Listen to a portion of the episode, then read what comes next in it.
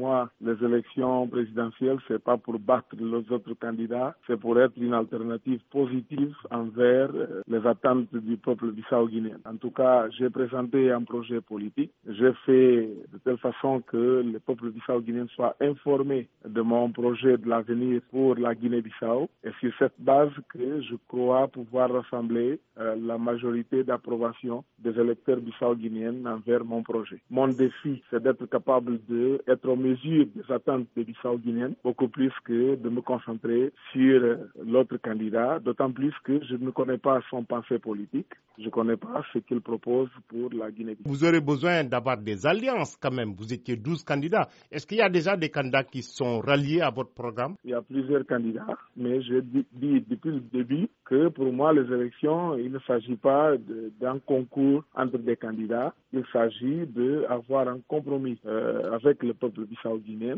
et c'est sur ça que je base la stratégie de ma candidature. Une fois que vous êtes élu, quel sera le premier